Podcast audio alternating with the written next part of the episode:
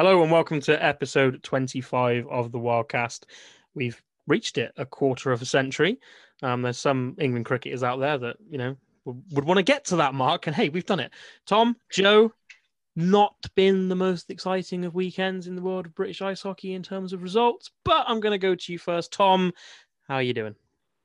Yeah, not too bad, as you say. Um, perhaps a weekend that we'd rather forget than talk about, but you know, we've got to do. We've got to do the job. You know, and get on with it. Take the rough with the smooth, as they say. I mean, it also feels like autumn has arrived. With you know, the weather has very much changed since last week, and yeah, like it was like hockey season a bit now, doesn't it? Yeah, it's absolutely chucking it down as I look out the window to my left. Yeah. But we said that we were going to have times where we didn't have the best of results. I didn't expect it to be two or three weeks into the to the start of the season, but Joe, how are you in your part of the UK? All the bad things hockey can bring. Always, I know. Work sucks, and so did we this weekend. I think that's probably the best intro we've ever done on this uh, this podcast. Yep, that's gonna get us copyright done. Tom's Killed Tom. Tom's broken. gone. The glasses are off. Blink 182, the amount of times I wished I blank watching the highlights. Yeah, it was. I mean, you've revealed the episode name there, and people you know, hadn't quite realised that it was going to be called "All the Bad Things." And obviously, we say that in a little bit of jest, like it could have been worse, but it really wasn't great. So let's kind of let's kind of roll back to the start. Friday night, we were all excited to to start the weekend early. Uh, Joe, I know you've only seen the highlights today, so let's let's go to you, Tom. Um, Swindon Leeds. I mean, uh, you can't really sugarcoat the result. Um, you know, seven seven three home defeat. You don't want to see many of those. You're gonna you're gonna get those sort of results for sure over the course of the year. You don't want to see too many of them, certainly on home ice. Um, I think it's safe to say it wasn't the best Cats performance ever. I mean, I don't think it was the worst Cats performance ever, but I don't think it was the best in any sense of the um, sense of the word. Um, obviously, you've got a team in Leeds who they've had the long journey on the Friday. You know, they've I don't know when they got to the rink, but they seemed a bit late out for warm up as well, which was a. I think they arrived about six ish from memory. Uh, and yeah, they were there. I mean, they were there when I arrived at the rink. Um, but yeah, obviously, you, you, you, it's frustrating because you fall behind. You fall behind early. You know, you're two 0 down at the end of the first, and then you're chasing the game against an extremely quick side, and it just you know turns unfortunately into a rout before you can before the Cats could even really get a foothold in the game. Um, you know, 4 0 down, 5 1. Um, there were it wasn't all. I don't think it was. I don't think it was all down to a poor performance. I think it was down to a poor performance. Don't get me wrong. I think you also have to give Leeds credit. They were very good on the night and they were very clinical and took their chances. And equally, I think there is an element that we will have to talk about, which is the kind of the big moments didn't quite go the cat's way. They didn't get the luck. They didn't get the big one decision, the one big decision in the game. And you can't blame officials for a seven-three defeat. But there is a key moment, which we will talk about later. You uh, Sorry, can I just jump in here? So Jeff, obviously. I wasn't there Friday. I obviously, for most of the games that I can't get to, I rely on Tom for his brilliant updates that he gives me. And my personal highlight of the night was we managed to put it back to 5-3. We start really well in the third period. And he sends me a message like, we are throwing the absolute kitchen sink at this must have sent it. And then he goes, Tom Graham is typing. And it pops up 10 seconds later. Oh, never mind. 6 3.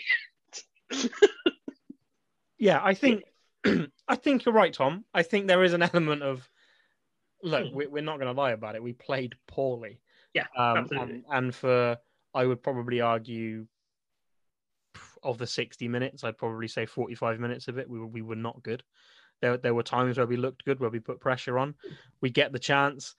Gospel makes a big save. The puck doesn't quite bounce properly. Yeah. Or, or the, the defender blocks it or what, and then it within 30 seconds, it felt like Leeds managed to extend their lead at that point, and it, it felt like one of those nights.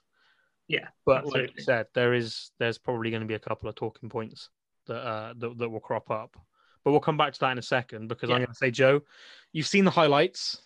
What were your thoughts? So when I first obviously found out you guys were doing the podcast and you said you wanted me to come on every now and then, we all said the same thing. It was like we have to be able to make the fun of, our, of ourselves and how we play it and how we do this. And we have to obviously acknowledge when the team is bad and rather than crowing when the team is good. And Friday night was one of those nights where everything that could have gone wrong did. All the bounces, as Tom and Tom told me and Ben has told me beforehand, went went Leeds' way. Some of the goals, if you see it on the highlights, are not the greatest examples of Wildcats hockey you are likely to see this year. They are probably up there with some of the worst. Um, I said it to you, Ben, the other day when we were talking about it. It's like it just feels from watching the highlights at the moment, we're always that half a step slower to react to everything than everybody else is at the moment. And also, I know we made a point, obviously, in pre-season we missed an entire line because of you know certain things. The lines, the lines we've got at the moment aren't working particularly well, and everything just feels a bit out of touch at the moment. I want to say it's not clicking. We're usually slow, but this is this is painfully slow. It it uh it does feel like it's and I think I said this to both of you actually. When it clicks, it's going to click really well because there is glimpses of it on all, on all the lines. To be fair, and that's that's not a, it's not a criticism on on any individual. There's I think there's a couple of players that will probably be frustrated they maybe haven't got a couple of points under their belt after four games of competitive hockey or the, the level of points they probably wanted after four games of competitive hockey. Um, but yeah, like like you said, Joe, it, everything that could have gone wrong did. Usually, you'll see, you know, National League hockey. You're never going to see perfect perfect hockey. Like you know, these aren't NHL players, but usually we see a cut, one goal like that, maybe two goals like that. It felt like in that game, literally every goal was like that.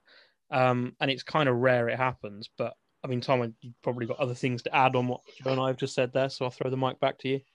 Yeah, I mean, yeah, it did feel like one of those nights where just mistakes were being punished, bounces were being punished. Leeds scored a couple of really nice goals as well. It has to be worth saying. Um, but yeah, it did feel like when I was, it just feel as I think it's right. It does feel a bit disjointed at the moment from the Cats, and I don't think that's necessarily the be all and end all. It's not. We have to kind of everything we say on this episode has to be kind of kind of qualified by the fact that it is one weekend. Um, we have been we were pretty good defensively the weekend before, so it's not as if it's been every single game since the challenge games that we've played like that. It is one weekend where everything has gone horribly wrong, and hopefully, you know, there can be a bounce back. But it does feel that it's a little disjointed at the moment. It does feel that maybe things aren't quite as the lines have. I don't think the lines have clicked in quite the way we expected them to. Right. I don't. We, we we're not going to blame names, but I think you look at the top two lines. I don't think you know, the Bebris, Svec, Jones connection. I think Svec and Jones have linked up really well so far. I don't think Bebris has quite settled on that on that pairing with Svec just yet. I don't think Balint Pokodzi and has quite had the same level of success with Nella Malasinski as we saw in the Spring Cup. That may just be a temporary blip. That may just be teams have kind of cottoned onto that line a little bit more and it needs freshening up. So I think there's elements that definitely need more work. Um, but it is early season. Um, it's it is one weekend, and ultimately we're kind of, I suppose, in the long term, lucky that this is is I think just the Autumn Cup. Obviously, we want to do well in the Autumn Cup, but it's not going to impact on the league and playoffs that weekend. So there are there are things that kind of do make it less of a blow. What happened? As, as Tom says, we got to remember it's one weekend. Yes, it's been a disastrous weekend, we're only at game one of it so far. But Leeds, in particular, is one team I don't think you could afford to have a game that bad against because we said it in preseason. We said it every time we were previewing them as well. This team is built with speed in mind, and if you go back and watch the highlights of most of those goals, it's the speed they come at us which has killed us. Uh, I, I agree. But I I asked this question to both of you because I was thinking this the other day, and I I don't know how you feel about it. Leeds, we said in all our previews and our build up pieces to these weekends, probably aren't necessarily as deep as some other teams out there. They're hmm. quick, they're fast, they're they're they're absolutely lightning. And I'm not gonna suggest this is gonna be the case or whatever for for you know, because I think it would, but it'll be interesting to see how they get on three, four months into a league season, having played like that every single night. And I don't want to say they've burnt themselves out because they've got some really young players there that are going to have bags of energy. But all it's going to take is every team will go through it. Uh, a couple of injuries, uh, maybe some COVID related absences. Maybe in the, the case of Leeds, we've seen it this weekend. Ben Solder gets called up to the Storm. Uh, if a couple of guys get injured in the Steelers, does Cole Shudra get called up? Does Brandon Whistle get called up? I I I think they're going to be. I think this the Autumn Cup is all arguably made for them if they want it. It will be interesting to see how they get on in the second half of a league season into a playoffs. But that's just my my thought as I was thinking of it over the weekend and how they played and, and stuff like that. I don't know what you guys think to that. Yeah, I mean, yeah, I mean, we can't obviously predict the future. We can't say for sure that's going to happen, but I do think you look at the roster, if they're, they're light on numbers compared to other teams, I do think the one thing that's really going to hurt them potentially is injuries. Um, if you get a, a, couple of guys who get kind of any sort of longish term injuries, then you're going to struggle to replace them. Obviously, they do have the flip side that they don't have any imports. So we know that getting imports in can be tricky, but they have the option to bring imports in if they do need depth later in the year.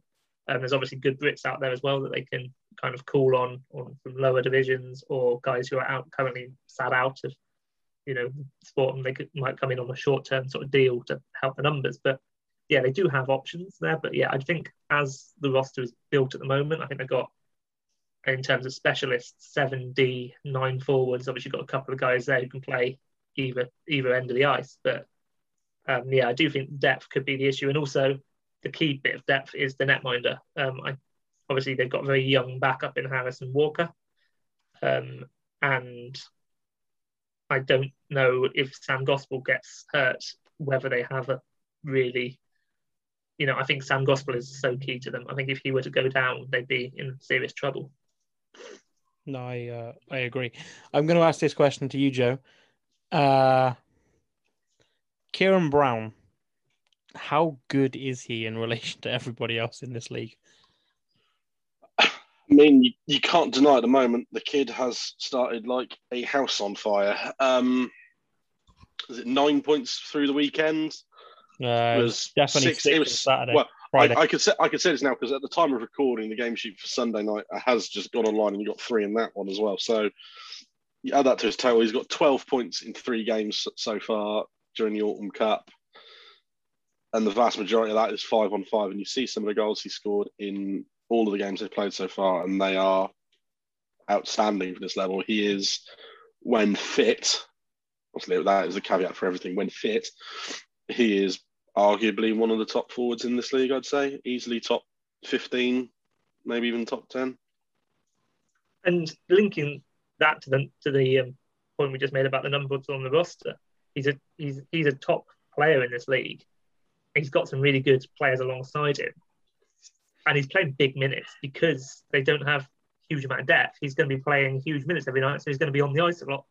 So not only is he going to be racking up points, but he's got massive opportunity to rack up points. So I don't think you can sustain a four point a game pace over the course of a season, but there's no reason why you can't sustain a two point a game pace over that sort of over that sort of time period. And Kieran Brown's one of those guys who I think could, just based on the situation he's in obviously, I'll say we Tom's saying that thing about you know four point a game pace that is unheard of. So as far as I've been tracking it, most guys can keep it up for around about two weekends because obviously, it, it, like I say, it is a lot of physical exertion. Most of it will peter down to usually two point a game for the top end players, which is what we saw from players like Aaron Nell, Jason Hewitt last year. to a lesser extent, uh, Dominic Goodbye when he came in. Uh, Brown last year before the injury, which I can't off the top of my head remember what it was, but I know it was bad. Uh, was, it was his wrist, or am I getting confused to someone else? Might have been, but was I believe somewhere around the 1.7, 1.8 a game point, uh, point per game pace, mm. which as anyone who has looked at the Elite Prospects website will know that that is again top right. 10 play, up points per game in the league. Yeah, I mean that's a that's a hundred point pace. Uh, it. Well, where do you think Tom the the Cats? Let's kind of forget what happened Sunday for a minute. What what, what what's different this weekend? What, what do we change up from last week? I mean, I think it's. I mean, it's difficult. I think obviously you don't concede 14 goals in two games. I think ideally is, not. is the easy answer, but obviously I think. I just being picky. To, you I think you go back to basics. I think the I think if I'm Aaron Nell, I'm telling the team to go back to basics. You know, I'm focusing on structure because I think there were times where we struggled to get the puck out of the zone and ended up running around a bit. So you focus on the basics of keeping your shape. You keep, you kind of get that get the puck clear of the blue line, and I think you get pucks to the net. Um, um, I know Joe is the man on the stats, and I know our shooting percentage is lower than usual, far lower than usual in terms of shots to goal ratio at the moment. So I think you get pucks to the net, you, you test the net minders, and the goals are going to come eventually because you. Again, we talk about Kieran Brown scoring at a high rate. The Cats are currently still scoring at what I would say is an unsustainably low percentage in terms of the amount of shots they're creating. So I think I don't think you need to radically change anything. I think you may maybe also shuffle the lines slightly just to, you know, try and mix things up. But I think yeah, if I'm Aaron, I'm saying, you know, go back to basics, get the pucks in the zone, get pucks on net, try going to make sure you get guys in the slot in front of the net, get the traffic there, and just you're going to score hopefully a few scruffy goals, and that will get some confidence back in the team. Don't worry, Ben. I'll take this one from here, shall I? Uh, is the mic is yours, my friend? Ten goals in four games, two and a half goals for average, seventeen against, 4.25. Uh, 10 goals for the Wildcats on 147 shots is an average of 6.8% success rate. Uh, for the record, during the last three years while I've been doing this without a website, the Wildcats scoring rate never dropped below 12. At this point, it has never gotten above 12. Uh, save percentage is also another one we can touch on. Um, it's 148 shots against 17 goals is a save percentage of 0.885 as a team. That is between Rennie and Dino. Obviously, that covers the Leeds game and the game we haven't talked about yet, which you were the only one of us to see. Yes, uh, Sheffield Saturday night. Uh, kind of went into that game with every hope of the boys bouncing back. Uh, when I spoke to Aaron Friday night, it was understandably, it was quite soon after the game finished. I think there was an element of. I, I, I don't I don't know in, interrupt you obviously, no, no, but you're saying about uh, you spoke to honestly Aaron after the game, and most of my most of what I get from Cats is obviously watching you interview Aaron. He seemed rather annoyed with the performance, and from what you've told me, it was more than somewhat annoyed. It was rather miffed, shall we say? He, I think it's safe to say, and I, for the people that may or may not know, uh, when I do those interviews with Aaron, they are usually within 10 minutes of the final buzzer. It is incredibly quick and it's always incredibly raw, whether we've won, whether we've lost. And I've done that after, well, I've done that after games where we've won trophies, and I've done it after games where we've been we all remember that game in Peterborough a couple of years ago in the playoffs, and that was just about as raw and as emotional as I think it could possibly have been. Um, and I'm not going to say any more than that. Um, yeah, he was he was definitely annoyed, but then I don't think I think that's the right attitude, completely the right attitude to have. I think we'd have we'd have as a as a fan base been annoyed. I think if Aaron had come out and said anything other than what he did, to be honest, I don't think he said anything too bad. I think he said everything was fair. You know, like, like Tom said earlier, you've got to give credit to Leeds. They had the the long trip, the the tough game, the the bus legs, the the traffic, the the everything. Thankfully for Leeds, it was before everyone couldn't get any petrol or anything, so they, they managed to make it okay. But um, less yeah, said about that petrol disaster, the better. yeah, we'll, we'll come on to that later, I'm sure. Um, yeah, I if I think I do think if we'd have got through that power play at the start of the game, I think it would have been a different context. I think if maybe Eddie had scored the penalty shot, I think it would have been a slightly different game. Yeah. We can if buts and maybes this all for for hours. Um, but bottom line, yeah, he, he was miffed. Uh, he was definitely looking for a reaction on Saturday. Uh, and for the first 20 minutes on Saturday, I think he got it. So I can, I can do the lead in for Saturday, can't we? So obviously, anyone who knows me knows I work with the Solent Devils. Tom didn't go to Sheffield and instead came down to watch the Solent game with me. Ben, why weren't you in Sheffield on Saturday? Why were you watching it on a stream? I was I was at home Saturday. Uh combination of anniversary. No, no, no, no. You're not getting out of that nods. The actual reason, if you're not going to say it, come on. We all I, know that it was just the first part. No, no, no, no. Honestly, it was, it was, it was, it was. I wait. I couldn't get petrol. I wasn't doing a 300 mile round trip in my car. if that had been, uh, you were offered a spot on the bus. I nearly nice said try. It. I nearly said it. That was. Uh, I nearly said the B word. If it had been Slough or Basingstoke or somewhere local, then then I'd have jumped in the car. But for a 300 mile round trip, no chance. Tom, I mean, I think it is the benefit of the world that we live in now, where there is you know streaming facilities in most national league rinks is that on those scenarios where you can't make it you can still watch the game and you can still um yeah you know four five or six years ago most teams weren't doing that. And yeah there is a there is a definitely a benefit to having that as a um, away fan for those journeys where you can't uh, you, you know hockey on a stream I've, I've seen enough streams now to last a lifetime but um you know, there's, no, there's nothing, nothing wrong with streaming games, Tom. Yeah, I've commentated on them. Ben's done interviews. We nearly commentated on one. Yeah, nothing beats nothing. Yeah, but nothing. I think we can all agree nothing beats hockey in a ring, particularly after the last few few weekends of being back. But yeah, it's great that we have got that option now. I think that's yeah, you know, obviously, otherwise none of us would have been able to watch the game, and this would be a very very short segment. No, it would. But yes, Saturday.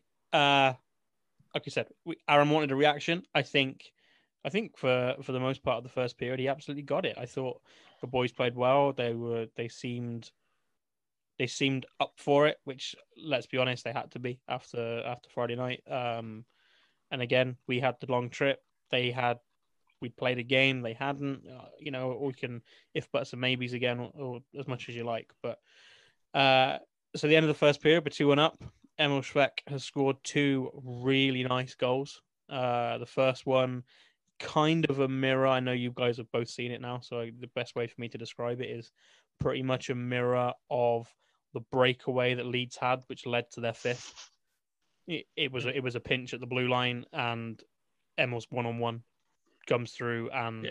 just goes top left over over uh, Zimosdra uh, to open scoring. They they they equalize through through Matt Bissonnette on the power play.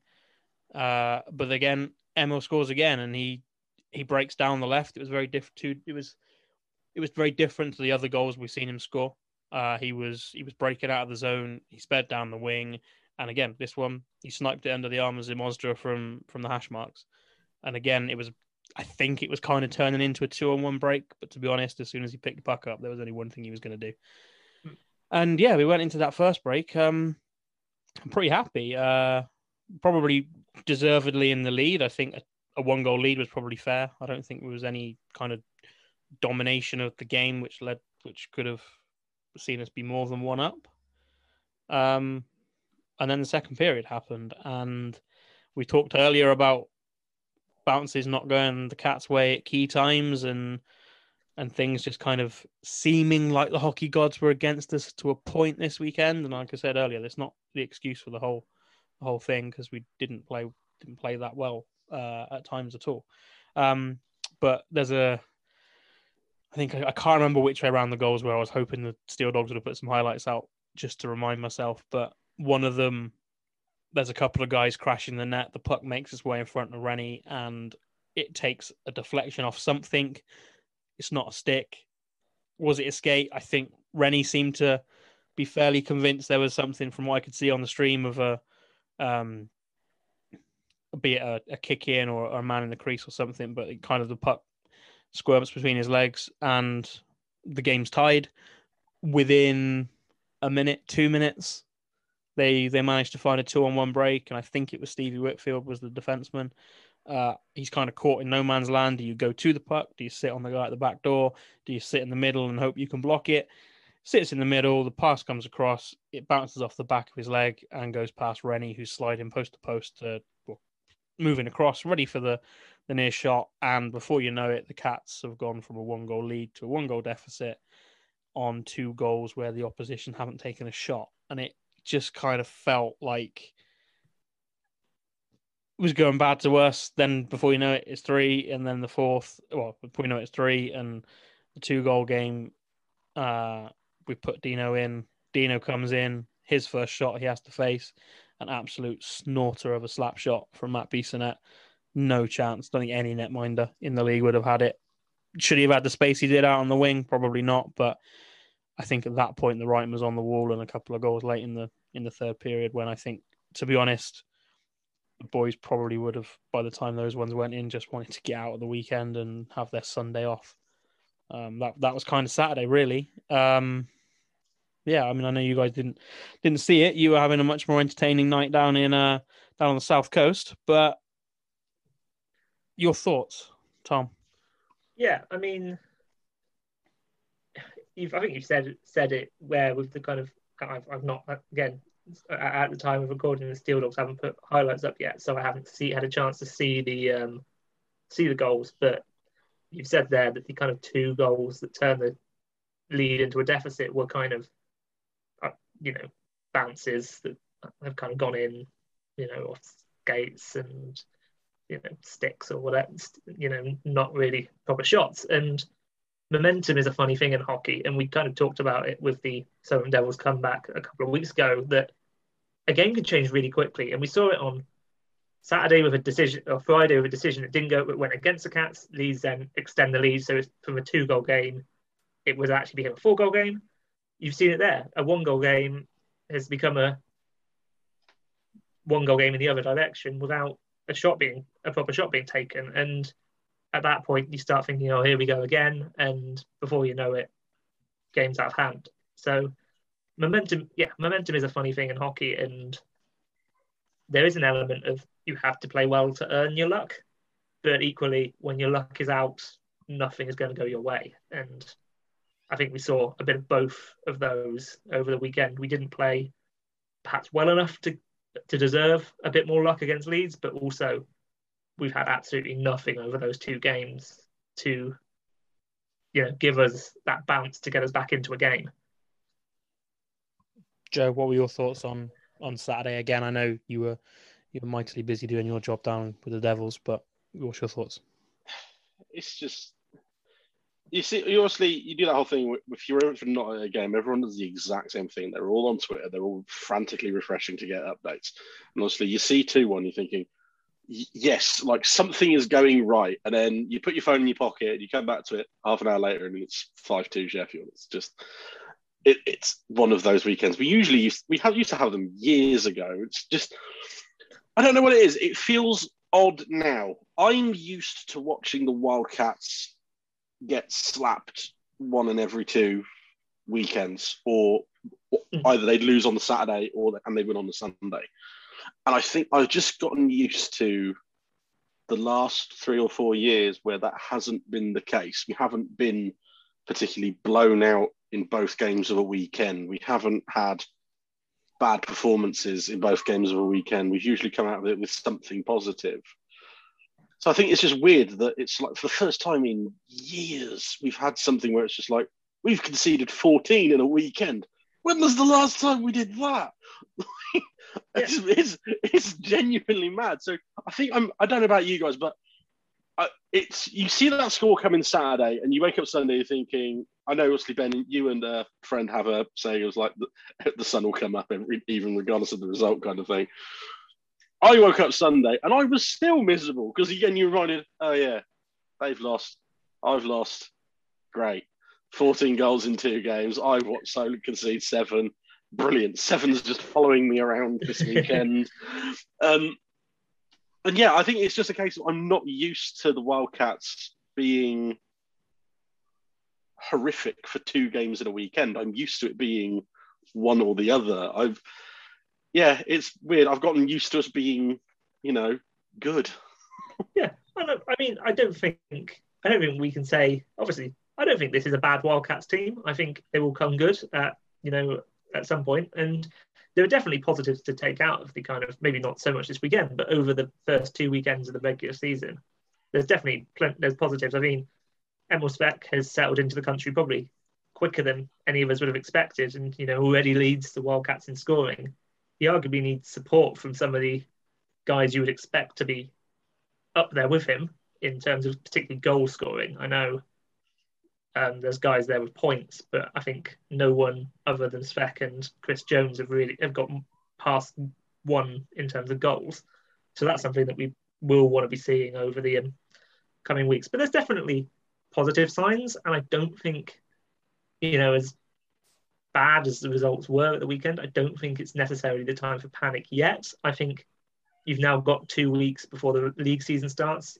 We're not out of the autumn cup. It's going to be very hard to get through in the autumn cup, but you can kind of hit reset now and just take the lessons from the weekend and hopefully kick on. And I agree that this isn't a this is it kind of feels worse because it's not such a regular occurrence anymore as it was maybe six or seven years ago that we have over the last three or four years been a very consistent side and i think that you know guys i think that goes back to the coaching and the players deserve an awful lot of credit for how consistent they have been over the last kind of three or four seasons um, and being getting a far more competitive product on the ice every single week. But um, yeah no, I think there's definitely, obviously, it's not a good weekend, and we talked a lot about the negatives, but I think there are a few positives. And I think the other player that actually I haven't mentioned before I pass back to Ben was, I think we, Ben and I have both talked about this a little bit this week. Sam Smith has looked really, really good um, in our defensive group, and I think he's a guy who's he's only going to get better as he settles in more and gains the experience. He's still a young lad, and I think he's got the potential to be a really big piece of this team um, as the year goes on and hopefully into the future because again he's a young guy he's got to kind of link that game, his game together the parts are there and it's just a case of you know the whole defensive unit weren't great over the weekend obviously when you can see 14 goals but there's definitely kind of positives there and it's just a case of linking into the group and linking his own game up yeah i was actually going to turn on to you both and say it feels like not that we're wanting to be negative, but let, let's kind of put the the positive spin on it. And one thing I would say is this happened in the Spring Cup. We had that weekend with Telford where it did not go well. And the one thing that Swindon teams tend to do quite well is bounce back. Uh, you know, I'm gonna put a little, and it goes back to what to what Joe said. The last few years, we haven't done this. We haven't really been blown away two games in a row, and we have now. Um, so I'm going to put a little asterisk on that for uh, see what happens in Milton Keynes on Friday. If we're in Milton Keynes on Friday, that's a whole. I was I was just going to say this as well. It's like I'm used to when we first all started meeting up and going to games together. We would go to places like Guildford, no, expecting us to get absolutely slapped, and we'd still go and have fun, and we wouldn't mind if we lost. It's like we just had a weekend where we've gone and got absolutely slapped in two games, and it's like oh, now I'm depressed.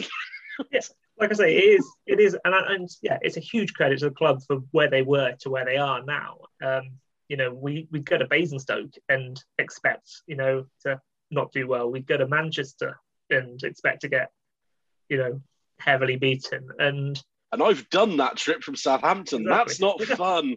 and more to the point, we'd have teams. It didn't happen.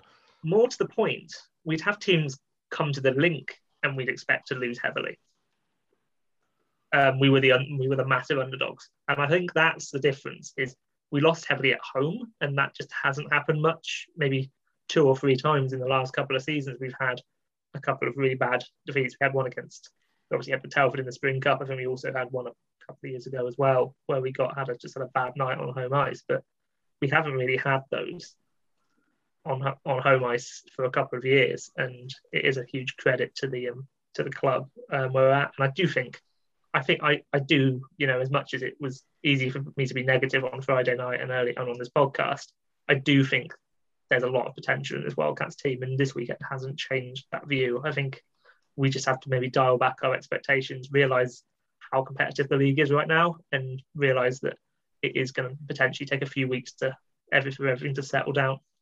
I think that's that's kind of hit the nail on the head there. I think we all said the league was going to be competitive, and I think we've now seen four games where we've absolutely proved that. And do I think there's going to be another weekend over the course of the season where the Cats get beat like they did this last weekend just gone?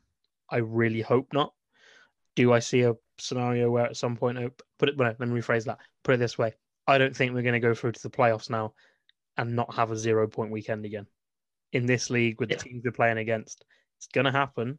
It might not happen quite the way it did, but there are nine very, very good hockey teams. Um, and we said that when we tried to put a league table together. And yeah, sorry, bees, we know we had to pick someone as last, but they they showed two weeks ago when we were down in Slough that they're they're not they're not a team that's going to take a wooden spoon start of the season. They could easily make that eighth playoff spot or or higher.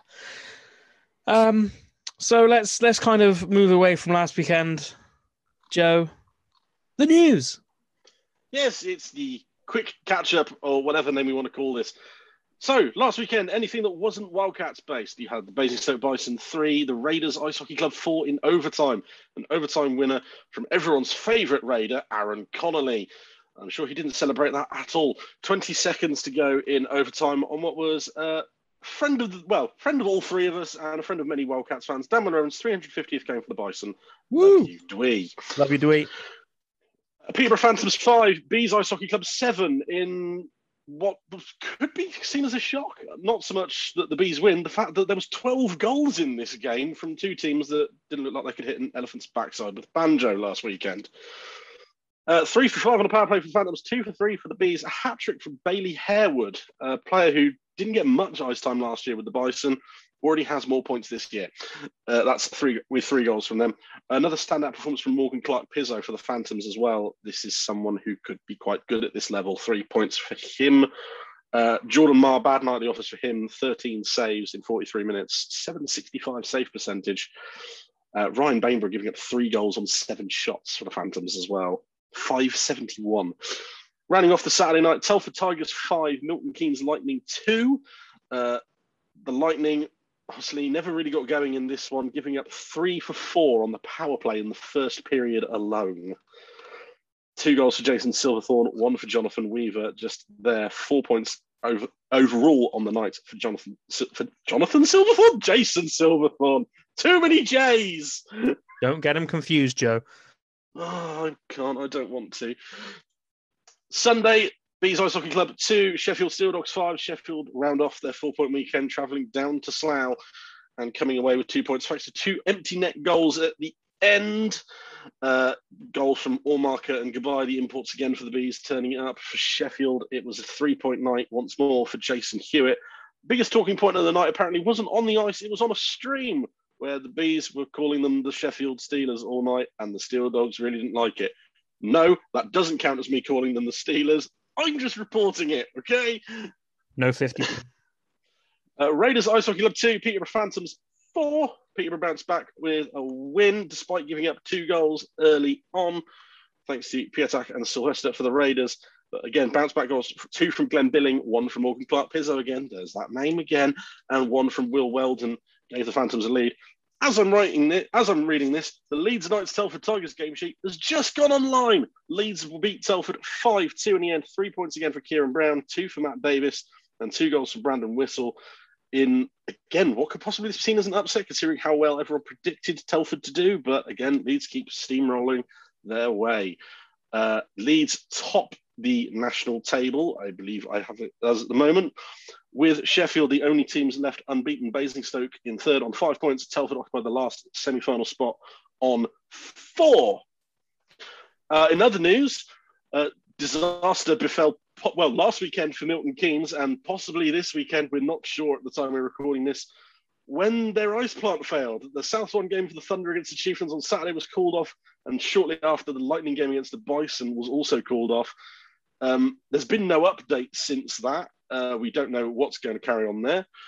Uh, in South 2, last weekend, we couldn't give you the Wildcats 2 result because that hadn't been uploaded yet, but this week it has, and they lost 7 1 to the Guildford Phoenix. Uh, the only goal for the Wildcats 2 scored by Mason Lipsey.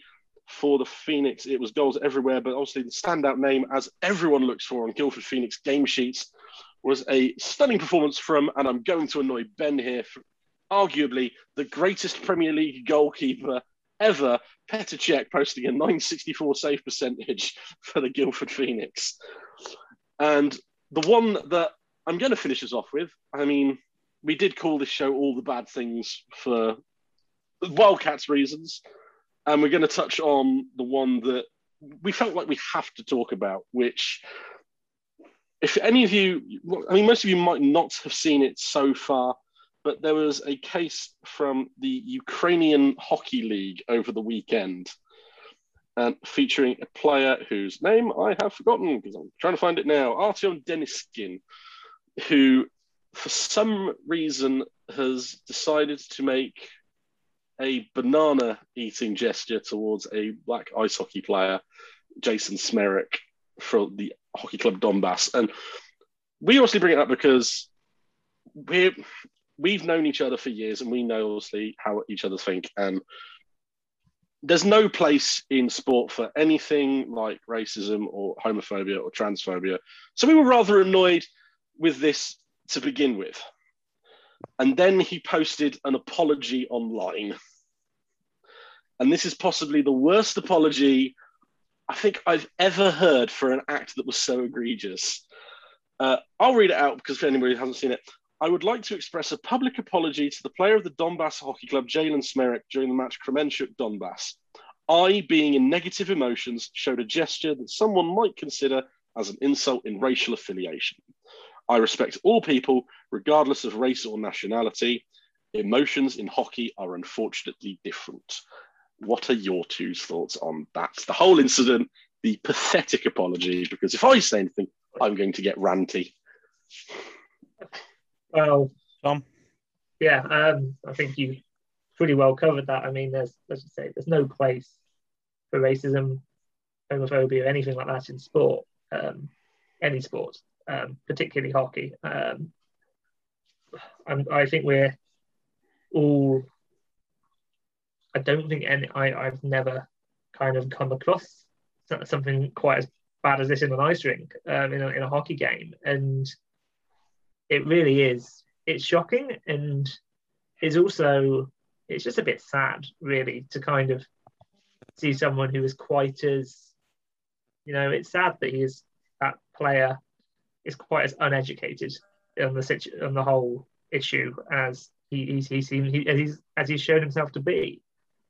That say the the gesture. If you've seen the video online, or if you haven't seen the video online, the gesture is disgusting. The apology is disgusting get that guy out of our sport. We don't want we don't want to see people like that on playing hockey anymore. Ban him. Ban. That's as simple as that. I ban him. Get. And, and and to make things worse, by all accounts, he's an international player for the Ukraine as well. So he's represented his country. So if you're not suspending him, at least get him out of that national team. Don't give him the honour of representing his international side again. Um, yeah, ban him. We don't want him. It's certainly something I uh, I never thought we'd have to cover on this podcast, and just horrific. There's no other words to describe it. Uh, yeah, the less the less said about it, the better. You will not find us sharing the video, um, but no. The only reason we were it we felt it was something we had to we, somewhat we, discuss. We always said, yeah, hundred percent. Like you know, there's we, we'll, we'll always talk about that kind of stuff. But yeah, like you both it said, and the thing is as well. The thing is as well. So I and Ben and to a lesser extent Tom are involved in a lot of sports in a lot of places at a lot of different levels. And there's been this big thing in the last two years, two, three years, rightly so, about the inclusion of minority athletes in sports. And ice hockey is one that is very limited in the minorities it, draws in. And I, I don't understand how you can be a person with that much hate in your heart to do something like that because of the color of someone's skin. And I've seen players in all sports, be it hockey, be it cricket, be it basketball, be it football, be it whatever else you can go and find. It does not matter the color of their skin, the age they are, and how, on how good they are. Saturday night, me and Tom were sat in Solent watching the Devils play. Streatham have a player called Malik Martelli. It genuinely, he is brilliant. At 17, playing as a D man, in his first year of playing senior hockey, he is amazing. And I know I'm singling out there. There are players all over the place that you could do that for.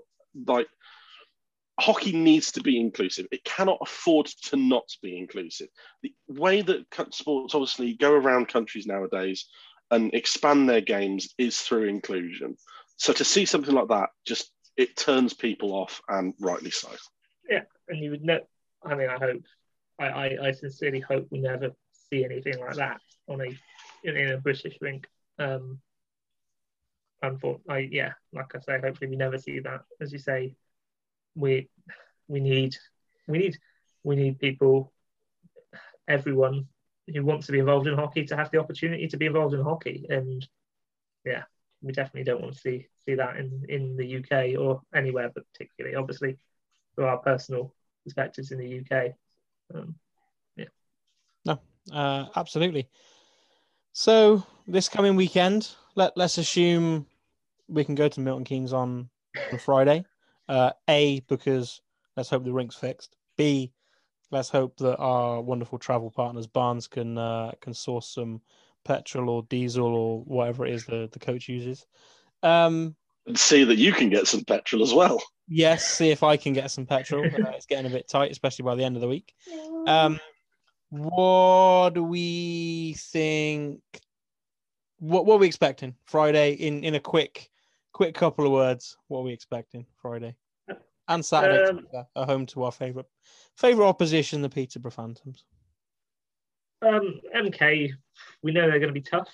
We know they've got a you know high high powered top six.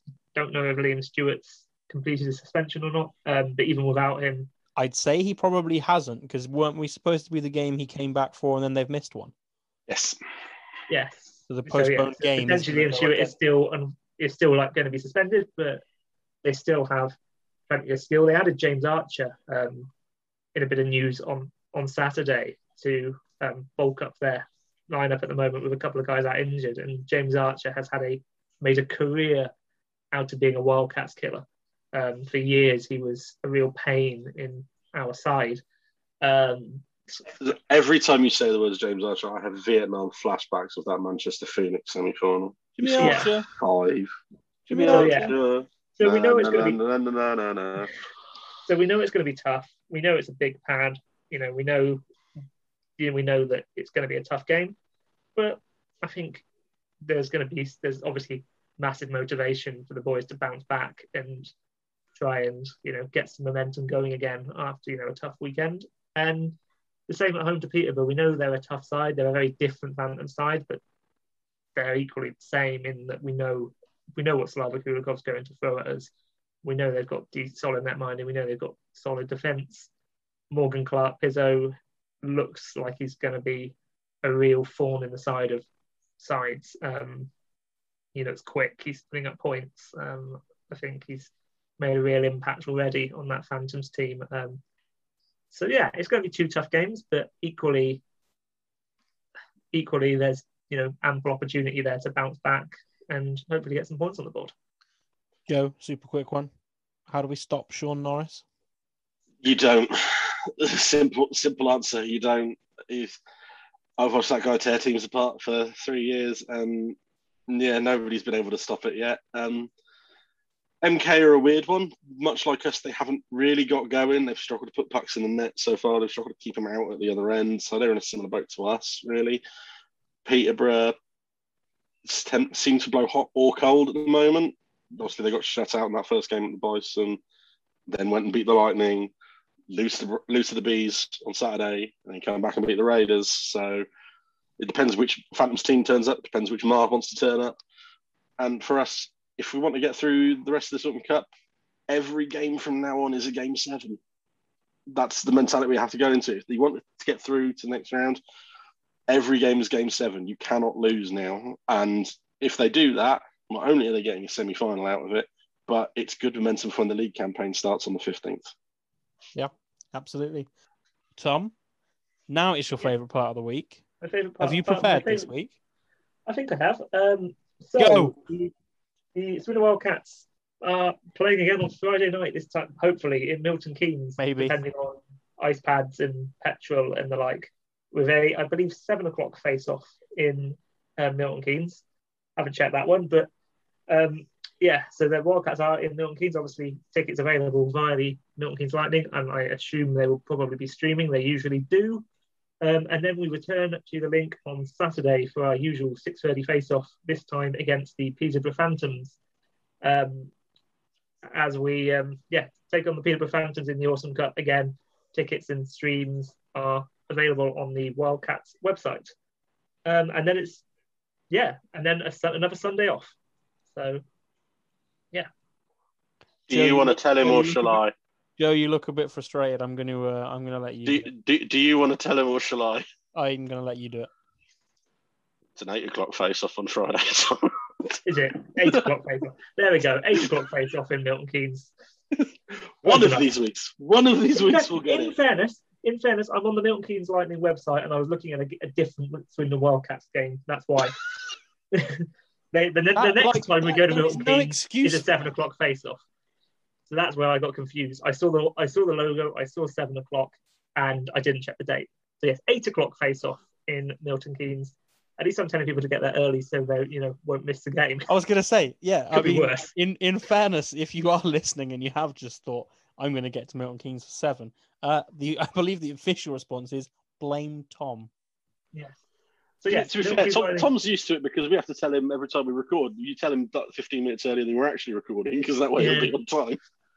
So yes, Swindon Milton Keynes Friday, Friday night, eight o'clock, ice pad, um, depending, and then Saturday night, six thirty at the link against the Peterborough Phantoms. There we go. That's the Wildcats weekend, and let's hope it's more it's more fruitful than the last one. Yep, Joe. Before I wrap this up, anything else from yourself? Nothing really. Just you know, enjoy your hockey weekends, people. Friday and Saturday night, possibly Friday in the swimming pool, Saturday at an ice rink, and hopefully, touch wood, if nothing else goes horrifically wrong, the week after, you get all three of us at two games. We might even do something special for it. Oh, little public service announcement about that one. Book your tickets for Basingstoke early. Mm. Just Yes, uh, the away block seems small nowadays. I think is the word. Yes, just a public Um, service announcement. But That, that's because half of it's slidden downhill. yes. yeah, we'll talk about that in a couple of weeks' time. Mm. uh yeah that kind of brings us to the end of episode 25 uh again i'm just gonna just gonna remind everyone we're still taking any name possible from the world of the wildcats that you might want to listen to on the podcast uh please fire it away even if you tell us in person it doesn't matter just just tell us um but yeah uh keep sharing keep subscribing and like joe said enjoy the hockey this weekend we'll be back next week with hopefully a uh a more of a more of a positive episode, shall we say? But until then, stay safe, fill your cars up if you need to. If you don't need to, don't worry about it, and uh, we'll see you. We'll see you soon.